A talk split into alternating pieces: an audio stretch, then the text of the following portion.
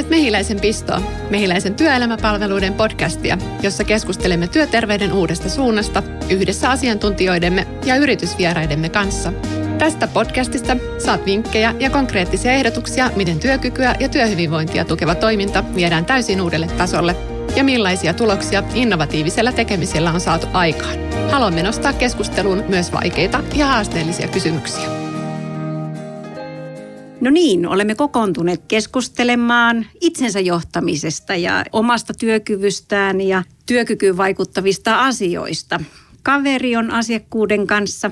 Minä olen Sirkku Martti, valtakunnallinen vastuulääkäri tässä mehiläisen asiakkuudessa ja mulla on vieraana kaverionin työhyvinvointipäällikkö Niina Sulonen. Moi moi. Ja työhyvinvoinnin asiantuntija Anna Hautamäki.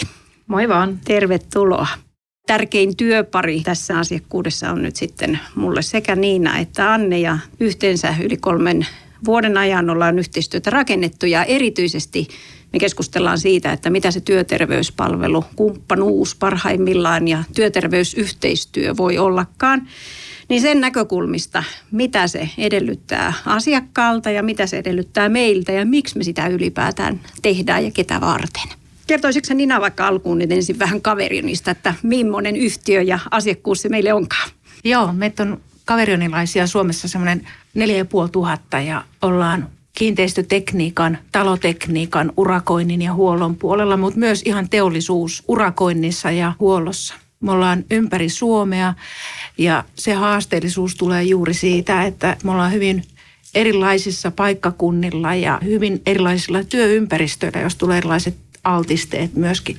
Meillä ei ole omia tehtaita, vaan kaikki oikeastaan sitä muuttuvaa, mm. jossa me ollaan mm. rakentamassa ja ihmiset tekee käsin työtä. Tämä on mm. vielä hyvin perinteistä mm. rakennusalaa mm. kuitenkin, mutta talotekniikkaa ja teollisuuden kunnossapitoa. Juuri näin. Ja teilläkin loppukäyttäjä on siellä ne teidän asiakkaanne, jonne te näitä asiantuntijoita, eli asentajia ja erilaista huoltotyötä tekeviä henkilöitä ohjaatte. Ja työolosuhteet ja työpaikat on aika erilaisia ja heterogeenisia, eli kun niitä omia toimitiloja niinkään on. Kyllä, juuri näin. Sulla on ilmeisesti Anne erityisesti kokemusta nyt sieltä teidän teollisuuden puolen kuvioista, niin mitä se voi oikeastaan tarkoittaakaan, kun teillä lähtee kaveri tekemään töitä tonne johonkin vanhaan teollisuusympäristöön, on se sitten mitä tahansa teollisuuden alaa, niin mitä sillä pitää ottaa huomioon? Kyllähän se on varmasti niin kuin huomioitava näissä ehdottomasti, että varsinkin teollisuuden puolella niin työt on helposti fyysisesti todella raskaita. Työolosuhteet vaihtelee laidasta laitaan. Ollaan ulkona, voi olla sisätiloissa, on kaikenlaista kiipeämistä, nousemista, kantamista ja ylipäätään niin kuin, no, teollisuuden töitä. Mm, kyllä, kyllä.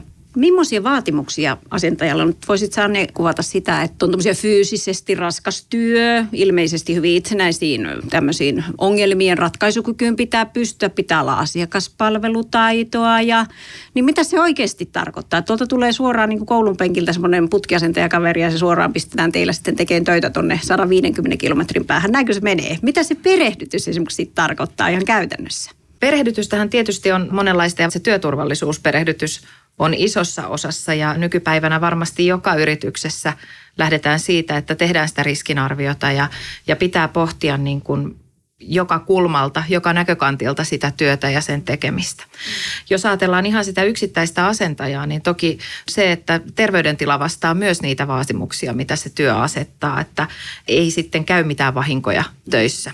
Mutta onko se pelkästään tuommoista vahinkojen varalle varautumista? Entäs sitten se, että se kaveri tulee vaan muuten kipeäksi tai selkäkipeäksi tai olkapää alkaa krenaata tai siinä omassa niin kuin muussa elämässä on tekijöitä yksityiselämässä tai jopa tämmöistä riskikäyttäytymistä, että on päihteitä mukana, tämmöistä ihan tavallista ajatusta siitä, että yksilöllä on niin kuin omaa vapaa-aikaa, hän saa tehdä ihan mitä hän haluaa ja, ja sitten silloin kun ollaan työaikana, niin silloin ollaan vaan niin kuin työnantajan palveluksessa. Meneekö se näin?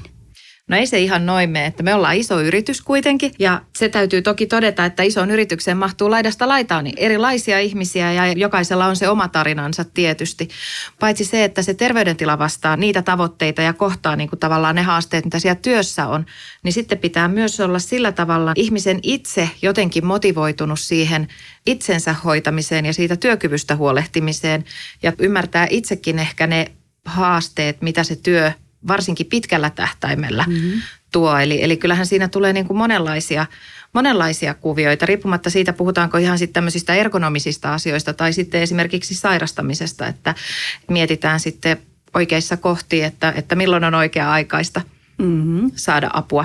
Kyllä, kyllä. Kyllä, kyllä. No miten tämmöinen kaveri, joka siellä yksinään kulkee siellä kentällä, niin seuraaks häntä? Miten esimies esimerkiksi voi olla sitä omaa huoltansa ja, ja huomiointia ja esimiestyötään tehdä, jos hän näkee kaveria vaan silloin tällöin jo tuollon? Usein niitä esimiehiä voi olla siellä paikan päällä eri ja sitten on se oikea esimies, jonka näkee tosi harvakseltaan. Mm-hmm kyllä se palaute tulee aika äkkiä sitten myös asiakkaaltakin. Et siellä on myös ne silmät ja korvat ja se asiakastyytyväisyys, mitä me kuunnellaan tosi paljon. Ja ehkä enemmänkin se, että oltaisiin vartioimassa, niin haastetaan meidän asentajia pitämään itsestään huolta ja panostamaan siihen, että pysyy työkykyisenä läpi elämän ja tämän työuran.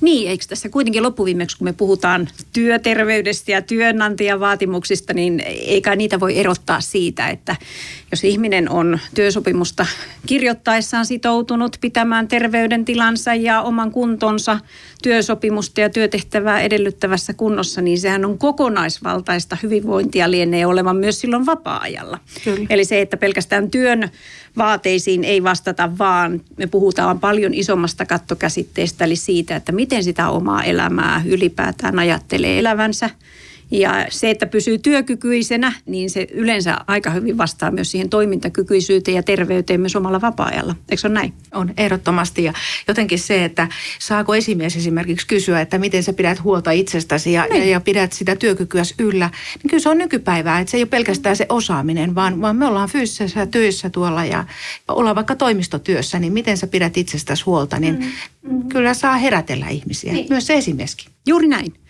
Ehkä vanha työkulttuuri on ajatellut niin, että tämä on mun yksityisasia, niin mun yksityiselämää ja liian iholle mun henkilökohtaisen niin kuin itsemääräämisoikeuteeni kuuluvia asioita, mitkä eivät kuulu esimiehelle. Mutta jos me tässä ajassa puhutaan kuitenkin jopa tunnejohtamisen tarpeista ja ihmisten voimavarojen ja heidän kiinnostuksensa kohteiden tarpeiden tunnistamisesta, mitä esimieheltä edellytetään, niin Eikö tämä ihan kuitenkin sinne ihan suorittavaan työhönkin täysin johdettavissa olevia johtamisen näkökulmia? Ehdottomasti ja kaikki mikä näkyy työssä, niin siihen saa esimies ottaa keskustelun. Mm. Ja taas toisaalta vielä vähän ennaltaehkäisten, eli mm. vielä aikaisemmin. Mm-hmm. Mm. No aika kovia tavoitteita vaan kyllä esimiestyölle. Kyllä, mutta jos sitä oikein vie rennosti työyhteisössä keskustellen, että miten me pidetään itsestämme huolta, mm. niin siinä saa myöskin semmoisia pehmeämpiä arvoja vietyä mm. siellä porukassa ja porukkahenkeä kasvatettu sillä. Mutta eikö me ajatella, että rakennusteollisuus on aika karjujen maailma ja siellä ei mitään tunne, tunnejuttuja harrastella, että on vaan niin kovaa juttua ja kovat harrasteet myös vapaa-ajalla. Eli onko se Anne oikeasti enää nykyään näin? Kyllä mä näkisin, että on siinä muutosta tapahtunut vuosien varrella. Että ehkä niin, että kyllä edelleen ollaan niin kuin pitkälti miesten maailmassa, mutta kyllä se on vähän ehkä toisenlaiseksi muuttunut se asia, että se itsestään huolehtiminen ja, ja, ja jos ottaa esimerkiksi vaikka ihan sen, että, että mitä meidän miehet puuhaa lounastauolla. Että, mm-hmm. että joskus ennen aikaan oli ehkä helpommin semmoinen käsitys, että se oli se lenkkimakkara on paras vihannes, mm-hmm. mutta, mutta mm-hmm. kyllä ne nykyään on niin kuin itse ja asiassa päälle. nimenomaan. Mm-hmm. Ja, ja vielä parhaassa tapauksessa perjantai-pullokin niin, siihen, jos just. sotketaan. Mm-hmm. Mutta Näin. kyllä ne nykyään on, niin kuin, ihmiset on paremmin tiedostanut sitä asiaa, että pitää pitää itsestään huolta. Mm-hmm. Ja siellä on niin kuin, mm-hmm. ja että työn vaatimukset huomioidaan ja, ja on kovakuntoista mm-hmm. porukkaa ja, ja huolehtivat itsestään myös vapaa-ajalla. Aivan. Joo. Eli se tavallaan se henkilökohtainen omaan elämänsä tyytyväisyyden tunne ylipäätään on yksi aika tärkeä niin kuin voimavara. Ja mitä ilmeisimmin se työ itsessään sinua palkitsee, se on monipuolista. Sulla on tämmöistä itsenäistä päätöksentekomahdollisuutta. Se lienee silloin aika vahvaa myös tämmöistä työnantajan osoittamaa arvostusta sinua kohtaan. Joo, kyllä se, että sä saat tehdä itsenäisiä päätöksiä siellä mm. rautasena ammattilaisena, niin ne on varmaan yksi semmoinen kantama voima. Mm, kyllä, kyllä. Ja aika ratkaisevaksi muodostuu myös se silloin, että ei voi ajatella, että meillä on kymmenen sähköasentajaa rivissä ja jokainen tekee jotain tiettyä tapaa, vaan jokaisella heillä on jotain erityisiä osaamisalueita, vahvuusalueita, lienee myös niin, että joskus voi olla niin, että se sähköasentaja ei olisi koskaan halunnut sähköasentajaksi päätyä, vaan hän on voinutkin olla joku muu haaveammatti ja voi olla, että se hänen niin kuin pahoinvointinsa huonosti voipaisuutensa, jopa joskus sairauspoissaolotkin voi johtua siitä, että hän on vain niin tyytymätön ammatin ja uravalintaansa. Niin eikö tämäkin ole sellainen asia, että se tavallaan pitäisi pystyä esimiehen tai jonkun niin kuin huomaamaan siinä työssä ja oikeasti kysyä, että hei, onko tämä se sun loppuelämän ura?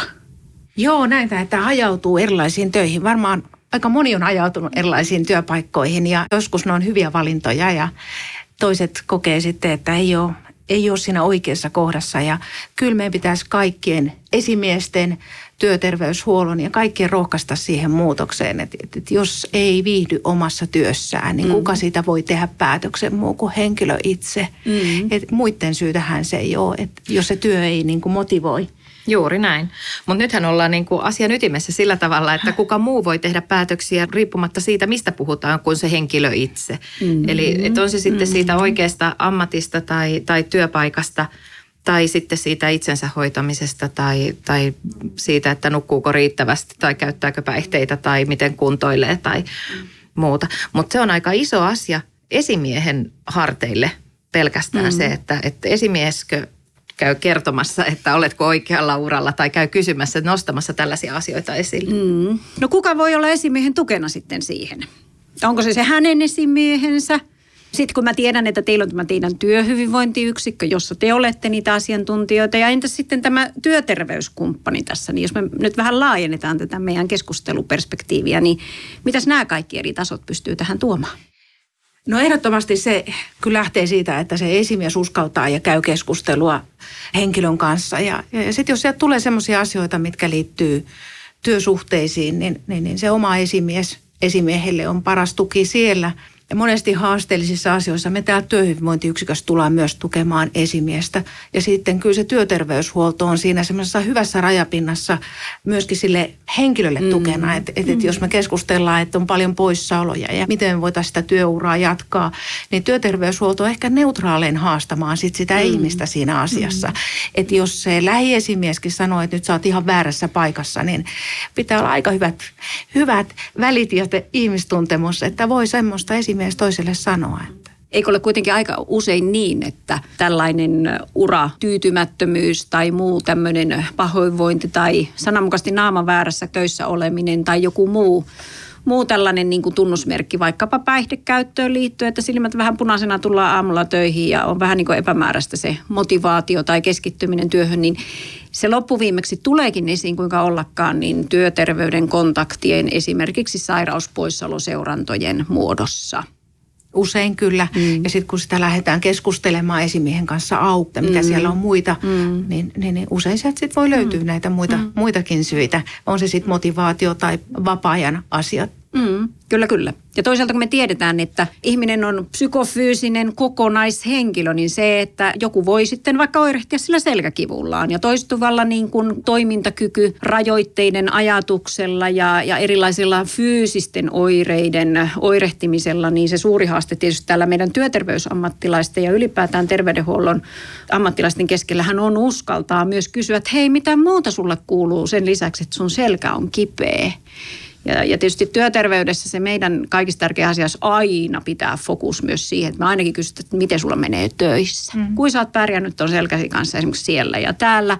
No sitten se yleensä helposti työntekijä vastaavat no huonosti. En mä voinut tehdä mitään. Mutta samalla me kuitenkin tiedämme, että sen selkäkivun hoitokeinot tai jotkut tempulliset lääketieteelliset kuvaukset tai jotkut, puhumattakaan leikkaukselliset hoitovaihdot on hirveän niukkoja. Eli aika usein olemme esimerkiksi tukirangan kulumasairauksien kohdalla sen äärellä, että niitä tulee väistämättä joillekin vähän aiemmassa iässä, varhaisemmassa iässä kuin jollekulle muulle. Ja sillähän mulla on hyvin äkkiä keskustelemassa siitä, että kuinka vaikea rajoitteen se tälle henkilölle tekee. Voiko hän esimerkiksi jatkaa niissä asentajan töissä teillä? Ja vaatii hyvin varhaisessa vaiheessa semmoista yhteistä keskustelua sen työntekijän, työterveyden ja esimiehen kanssa siitä, mm. että, että, että mm. miten niitä työjärjestelyitä voidaan tehdä. Tilapäiset työjärjestelyt on hyviä silloin, kun se on ohimenevä, mm. vaikka selkäkipu. Kyllä. Mutta sitten jos siellä on jotain isompia haasteita, niin kyllähän me joudutaan miettimään sitten sitä työuran loppua ihan toiselta kantilta ja meillä varsinkin nämä sitoutuneet ammattimiehet, niin kyllä se vaatii pohdintaa jos toistakin, että lähtee miettimään ihan uutta uraa.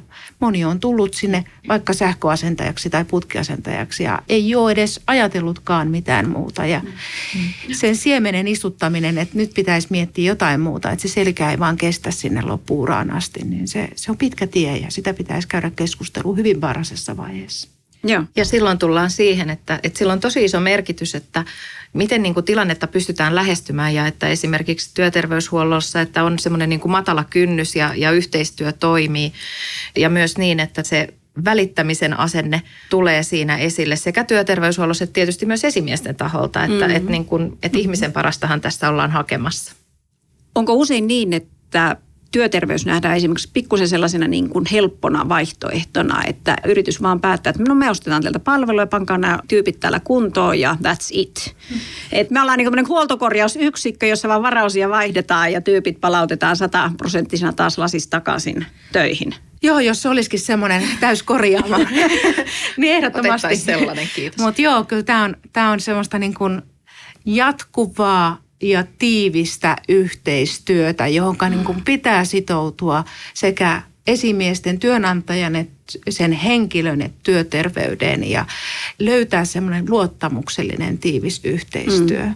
Sillä saadaan parhaimpia tuloksia.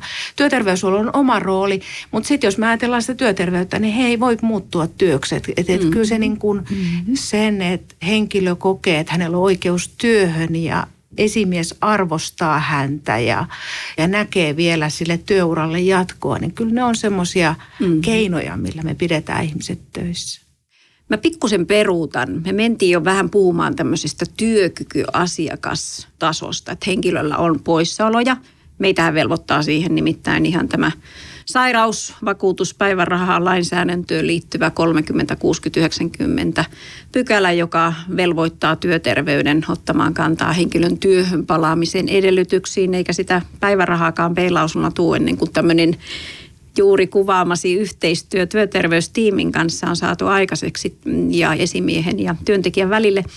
Mutta silloin kun me ollaan vielä siinä ennaltaehkäisevässä vaiheessa siinä mielessä, että ei ole niitä poissaoloja, niin teillä on ollut tässä nyt toista vuotta tuohon työterveyden toimintasuunnitelmaan rakennettuna tämmöiset hyvinvointipolut. Et sen sijaan, että perinteiseen tapaan tehtäisiin lakisääteisiä terveystarkastuksia ja temppuja vaan vähän niin kuin autokatsastushuoltona, että jaha, kolesterit koholla oli kolme vuotta sitten ja niin ne näyttää edelleenkin olevan ja annetaan sitä normaalia tavannomaista rasvavalintojen ja diettiohjauksen maailmaa, joka ei johda mihinkään, niin miten te olette päätynyt tätä asiaa, tätä ohjauksellista motivoivaa asiaa viemään eteenpäin? Niin kuin sä just kerroit, että me tunnistettiin se haaste, me tehdään valtavasti terveystarkastuksia, osa toki lakisääteisiä, jotka on siellä kulkee, mutta se, että se ei johda muutokseen. Mm-hmm. Ja yhdessä sitten mehiläisen kanssa lähdettiin miettimään, että miten sitä terveystarkastusta voisi muuttaa ja siitä oikeastaan lähti tämä hyvinvointipolku ja pidä itsestäsi huolta teema mm-hmm. meille kaverionissa, mm-hmm. jonka tavoitteena on nimenomaan motivoida ihmisiä siihen muutokseen, että, että se, että me mitataan sitä verenpainetta ja kolesterolia ja todetaan, että koholla on, mutta mitataan kolmen vuoden päästä uudestaan, niin ei se tuo sitä terveyttä, mm. ei työkykyä. Mm-hmm. Me haluttiin ehdottomasti löytää jotain keinoja, työkaluja tarjota mm-hmm. siihen, millä päästä eteenpäin siitä tilanteesta, kun siinä terveystarkastuksessa on tehty jotakin tiettyjä toteamuksia, että, mm-hmm. että tarttis ehkä tehdä jotain, niin täytyy olla joku työkalukin, millä päästä eteenpäin ja hyvinvointipolku on mun mielestä tosi hyvä vaihtoehto siihen, että ihminen saa tukea tietoa monilla jo on. Mm. Että ei siitä Siitä ei ole varmaan kyllä puutetta. Sitä taitaa Joo. tulla joka tuutista, mutta että onko kyse siitä, että se lamppu saataisiin ihmiselle syttyyn päähän, että hei just minä tarvitsen nyt ton – selkeän niin kuin ratkaisun, että mä lähden nyt tekemään tälle elämäntavalla niin ihan oikeasti nyt sitä muutosta. Eikö tämä ole nyt se tänne löytäminen? Kyllä. Joo, ja se, että jokaisella olisi se motivaatio lähteä niin. siihen. Että et, et jotenkin me haastetaan siihen, että ei ole mitään polkua, mitä sä kuljet vaan ja kaikki soljuisi mm, eteenpäin, vaan, mm. vaan sun pitää itse sitoutua siihen mm. motivaatiolla. Ja sitten se työterveyshoitaja on siinä se mm. coachi, joka sitten Rinnalla kulkija. Joo, rinnalla kulkijana. Mm. Kyllä, kyllä. Juuri ehkä sen esiin tuominen, että itse se on niin tehtävä jokaisen ihmisen ne ratkaisut ja otettava ne askeleet myös mm-hmm. eteenpäin. Työterveyshuolto, työterveyshoitaja voi toimia hyvänä tukena ja vähän sparraajana siinä mm-hmm. hommassa, mutta me ei voida kaataa hyvinvointia kenenkään niskaan ja, ja saada sitä tarttumaan siihen. Juuri näin. Meillä on muutamia kymmeniä hyvinvointipolkulaisia lähtenyt jo ja palaute on ollut tosi hyvää. Ja me yhdistettiin tähän myös se, että työterveyshoitajat meillä läpi Suomen niin käy työpaikoilla, työmailla puhumassa pidä itsestäsi huolta mm-hmm. teemasta, eli ravinnosta, liikunnasta. Mm-hmm. Ja yhdistetään niin kuin tätä teemaa seuraavat kolme vuotta niin, että saataisiin ne esimiehet uskaltaa puhumaan pidä itsestäsi huolta asioista ja työterveyshoitajat sitten tukemassa siellä. Juuri näin.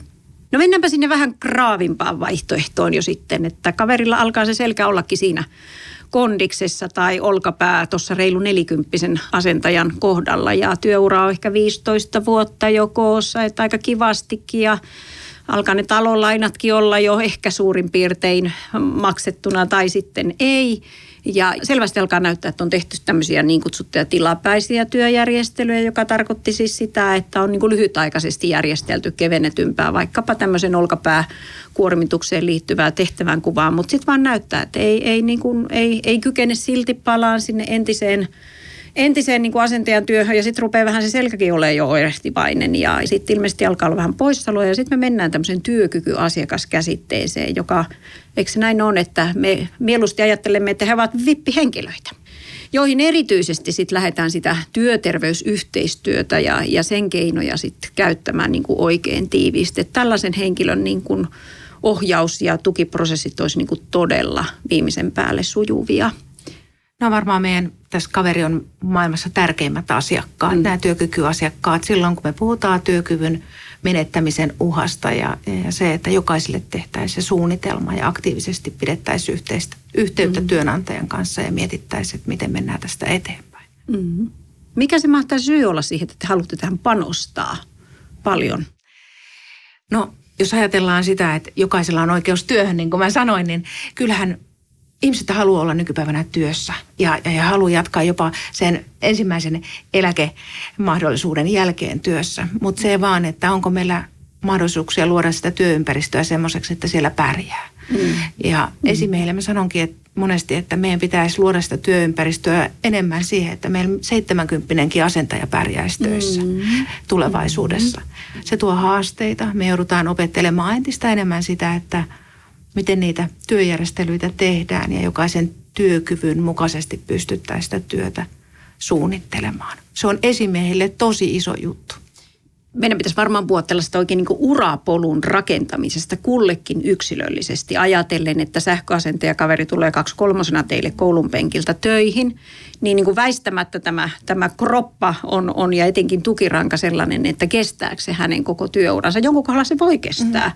mutta iso riski on, että sitten ei pysty jossakin kohtaa tekemään, niin mikä olisi se keino niin kuin tunnistaa, että hei, ton verran ja tämän verran on nyt jo ikää ja silloin ton verran krempaa. Pitäisikö lähteä niin kuin heti jo miettimään muita työtehtäviä, työnjohdollisia, suunnitellullisia, enemmän ehkä sitä fyysistä kuormitusta vähentäviä kuvioita se olisi lienisi varmaan se ihanteellisin juttu niin kuin siihen mahdolliseen työkyvyttömyyseläkeriskin niin kuin tunnistamiseen välineeksi. Eli se iso mörköasia lienee tämä työkyvyttömyyseläkevaihtoehto vai mitä Anne?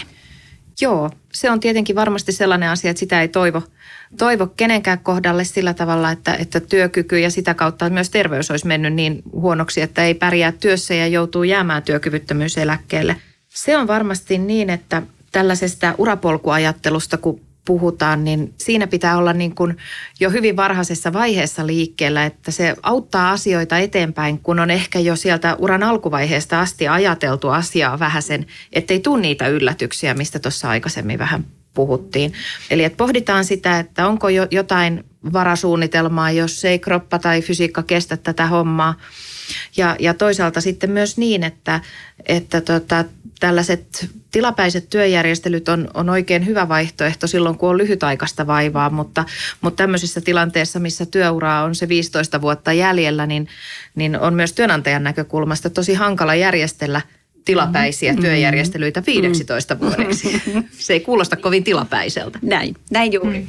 Eli jos ajatellaan uraa, oikein polku ja tämmöisen koko uran kestäviä, kannattavia ja, ja, ja niin kuin vahvoja rakenteita, niin sehän on hyvin vahvasti yrityksen henkilöstöpoliittisten linjauksia, hyvin vahvasti niin kuin strategisesta liiketoiminnallisista näkökulmista tulevia kysymyksiä. Eli tämähän ei voi olla irrallista puuhastelua, vaan mm-hmm. ja toisaalta se se voittoa tuottava osakeyhtiö joutuu kuitenkin koko ajan elämään tässä markkinatalousnäkökulmassa, että pitää olla myös asiakkaita, jotka tilaa niitä asentajia sinne. Ja onko meillä nyt niitä asentajia, joita juuri tämä asiakas tarvitsee? Niin Kyllä. Ja tämä on aikamoinen sinne... juttu johdettavaksi. Kyllä, ja voiko sinne asiakkuuteen lähettää sen osatyökykyisen niin. ihmisen tekemään sitä työtä?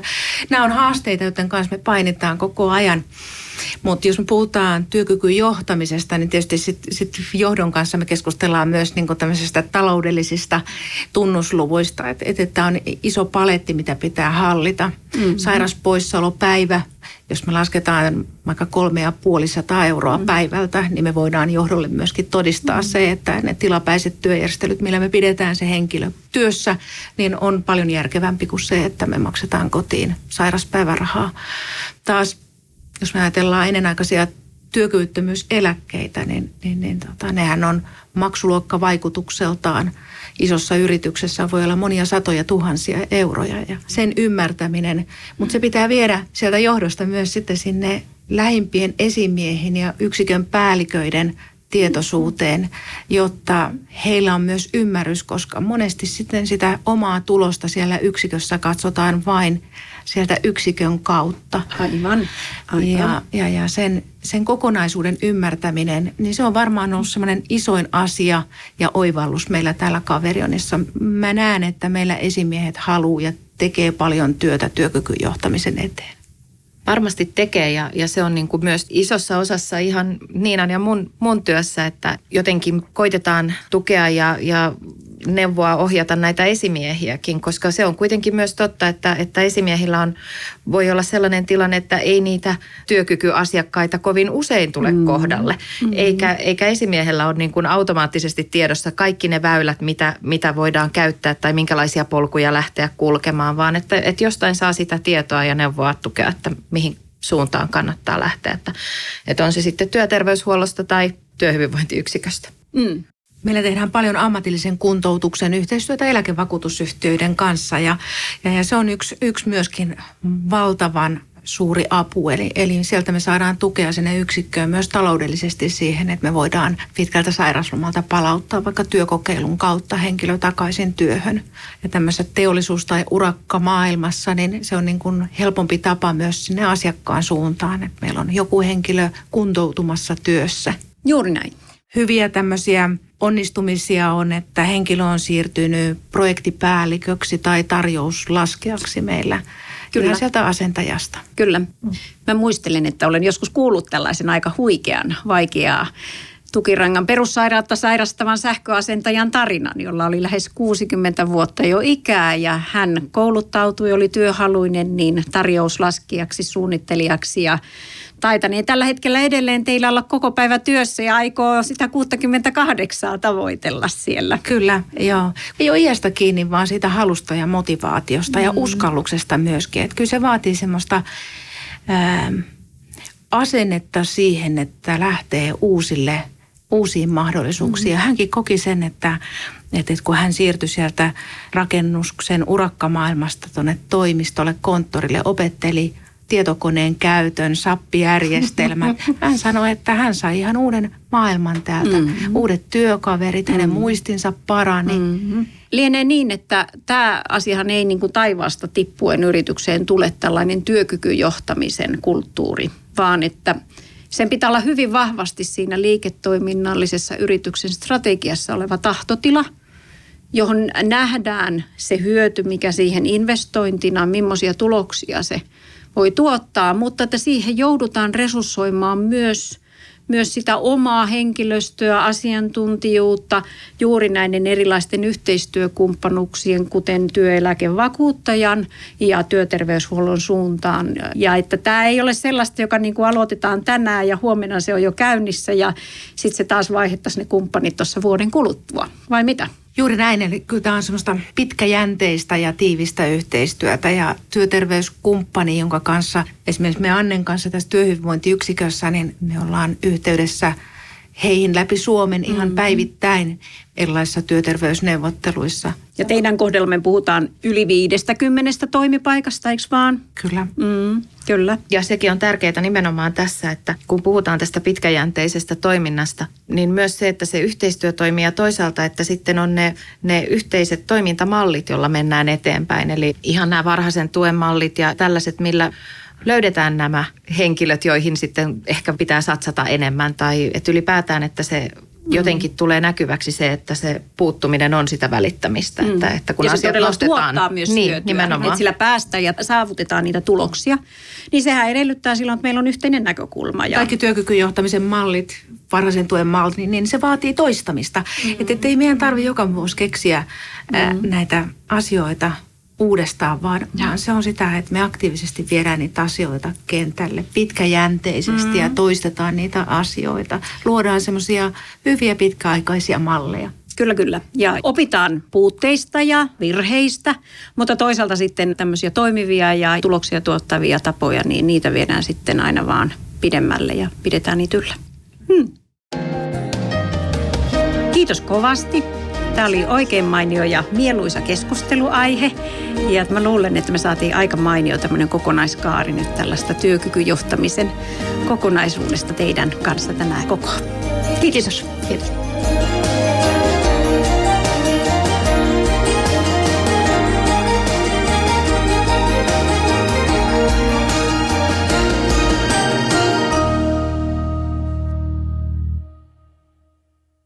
Mahtavaa, että olet löytänyt podcastien pariin. Lisää oivaltavia ja viihdyttäviä sisältöjä löydät osoitteesta wecast.fi.